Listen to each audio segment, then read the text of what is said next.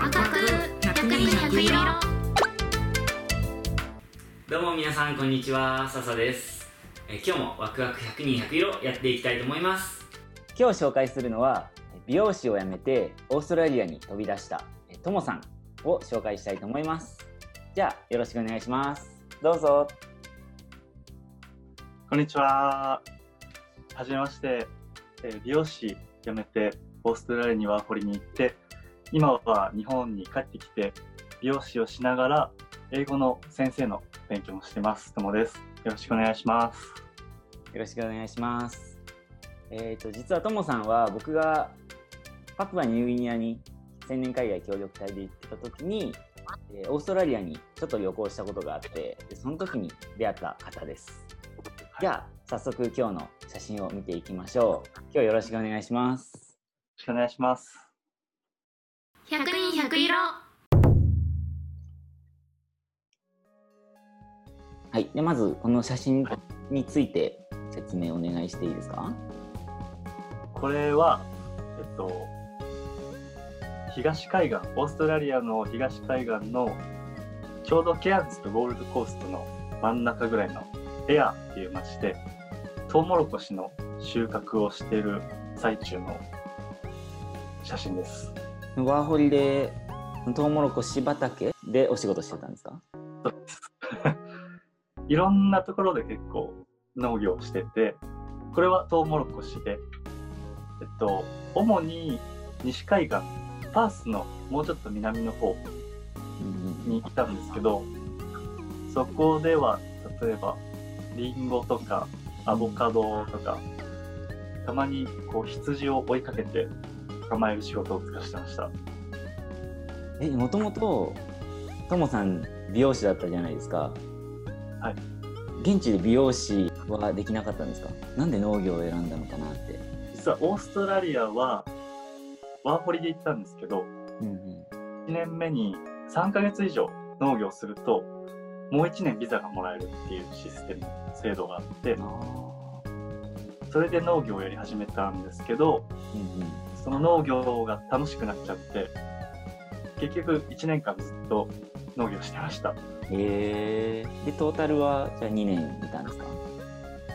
あいやトータル1年でしたよ。うん、えー一番最初と美容師を辞めてオーストラリアにワーホリに来たっていう一番最初のきっかけって何だったんですか？きっかけは本当はイギリスで美容師の聖地で。でイギリスに行きたかったんですけどイギリスのビザってなかなか取れなくて。あイギリスって美容師の聖地なんですか？そうなんです。えー、なんかおしゃれなイメージだとイタリアとかフランスなイメージだけどイギリスっていうイメージがあんまなくて。イギリスが実は今僕たちがしてるカットのベースを作った場所で今でも僕たちが習う基本のカットっていうのはその時できたカットを使っててそれで結構い日本の美容師の人はイギリスにこう勉強しに行く人が多いです。なるほど。で美容師を先にビザ取れる前に仕事を先に辞めてしまってたので イギリスのビザが取れなくてでもそのうち行きたいと思ってたので英語の勉強をしたくてあと農業ができるっていうのがすごく興味があってオーストラリアに行きました。オーストラリアの農業の仕事ってどういうことをやるんですか？例えば基本的に朝が早くて朝6時ぐらいに起きて仕事始まって仕事の内容は多かったのが収穫。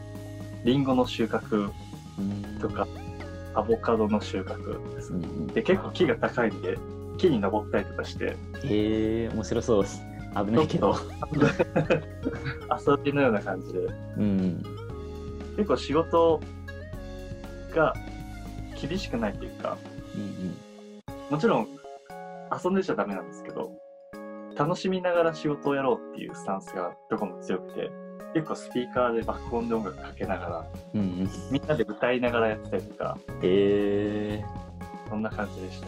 ちなみになんですけどオーストラリアのお仕事って時給？とかあ日給とか月給とかどれぐらい稼げるものなんですか？給料は結構良くて最低賃金がオーストラリアドルで25ドルぐらいでした。1時間。なんで25ドルだと日本円？で1800円ぐらいですかね今。時給1800円ですか？はい。わあ。でそれにプラスで9%会社が年金を僕たちのために積み立ててくれるんですけどうん。それはお給料と別なんでそれも国を出るときにもらえます。へえ。それは申請したらもらえるっていうような仕組みなんですかそうです。へえ。給料いいです。ねうん。100人100色。オーストラリアに1年いて具体的にどこの町にいたんですか？あはい。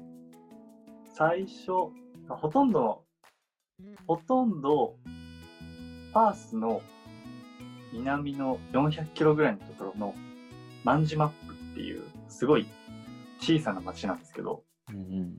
そこは町の大きさで言うと車で5分ぐらい町5分ぐらいで町を一周できるような小さい町でスーパーが23個あってカフェも2つぐらいしかないみたいな。うん。でそこで仕事をしながらえっとバックパッカーホステルって言ってそういう農業の仕事をしてる人たちが共同生活する。全員で大体60人ぐらいいるへえ生活してました。うん。みんなそこで暮らしてる人たちはワーホリで農業をやってる方たちなんですか？ほとんどそうですね。うん。たまにオーストラリア人の人もうん。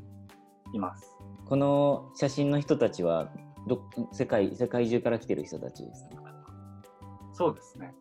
もう世界いろんなとこから来ててヨーロッパが一番多いうんと思いますヨーロッパの僕もあのそのオーストラリアに旅行行った時にば安いバックパッカーホステルにあ行ってたんですけど、そこで出会う人たちがドイツ人とかイタリア人とかあ南米もいたかな？チリの人とかもいたけどヨーロッパが圧倒的に多かったですね。そうですね。多分一番多いのはドイツ、フランス、イタリア、イギリス、この辺の人たちが多かったです。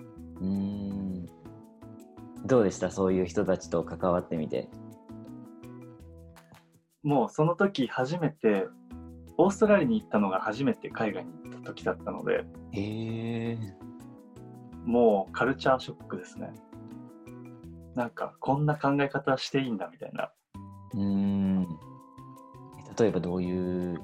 例えば僕の中では、うんうんはい、僕の中では仕事を辞めてオーストラリアに来たってすごい一大決心だったんですけど、うんみんな仕事を辞めてきてたし、うん。その中には結構硬い仕事の人たちもいて、へえ。あとはオーストラリアでそういう農業をしてお金を稼いで、この後また旅に行って、うん。でまた旅先でお金を稼いで、また旅に出てっていう、でもそれを、えー？っていう人なんか誰もいなくて、うんみんなすごい自由にこう生きてるなっていう感じがしました。うんうん。あのちょうどそのオーストラリアに行った時僕がオーストラリア行った時にアデレードだったかな？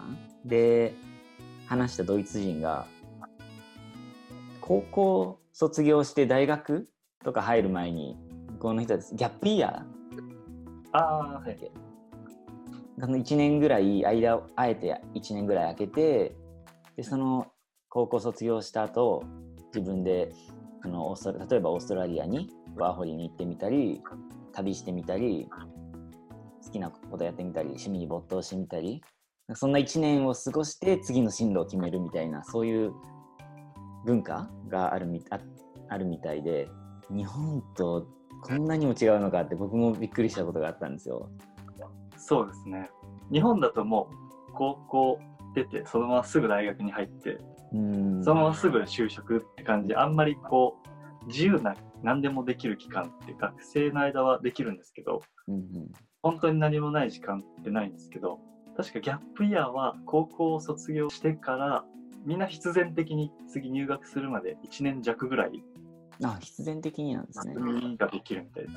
うーんいや日本もこういうのあったらもっと変わるのになとか思ったり思います。100人100色今の仕事とか今の生き方にオーストラリアの経験が生きてるなとかこれがあったから今があるなみたいなところってあります？ああ、めちゃくちゃありますね。もう多分人生全然そこから変わっちゃったような気がします。うーん。今は、えっと、美容師もしてるんですけど、うん英語の先生になる勉強をしてて、へえで、個人的にいろんな人にこう教える勉強をさせてもらってて、うんうん。で、僕自身最初に行った時に英語を全く喋れなくて、喋れるのは本当に、ハローとか、 thank you とか、基本的なことだけで、すごいよくわかります僕も。聞き取るのは何も聞き取れなくて、で、3ヶ月、4ヶ月ぐらいは、もう誰とも会話にならなくて、ずっと学校い、最初学校行ってたんですけど、うんうん。学校行っては帰ってきて、ただ家で勉強するっていう日々で、でも半年ぐらいすると、やっぱり英語を使わないといけない環境だったんで、自然にこう、聞き取れるようになって、へでえ話せるようになってきました。なんで、そういう、もともと英語を勉強してなかった人うんうん。でも喋れるようになるような先生になりたくて、うん。100人100色。はい、ということで今日はオーストラリアでワーホリをされていたともさんのお話を伺いました。じゃあ最後にともさん、今ビデオを見てくださってる方々にメッセージを最後一言お願いしますはい。えー今、海外行こうか悩んでる人、もしいれば、飛び込んでみたら意外となんとかなったりするので、最初一歩踏み出す勇気があれば、すごく新しい世界が広がると思うので、ぜひ勇気を出して行ってみてください。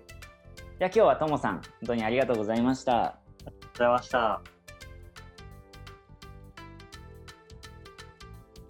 ともさんは結局オーストラリアに行って帰ってきた後イギリスに2年行って美容師の仕事をしてたみたいでその話もぜひ次回聞けたらいいなって思いますこの動画が面白いなと思ってくれた方はぜひ高評価チャンネル登録よろしくお願いしますまたね Bye.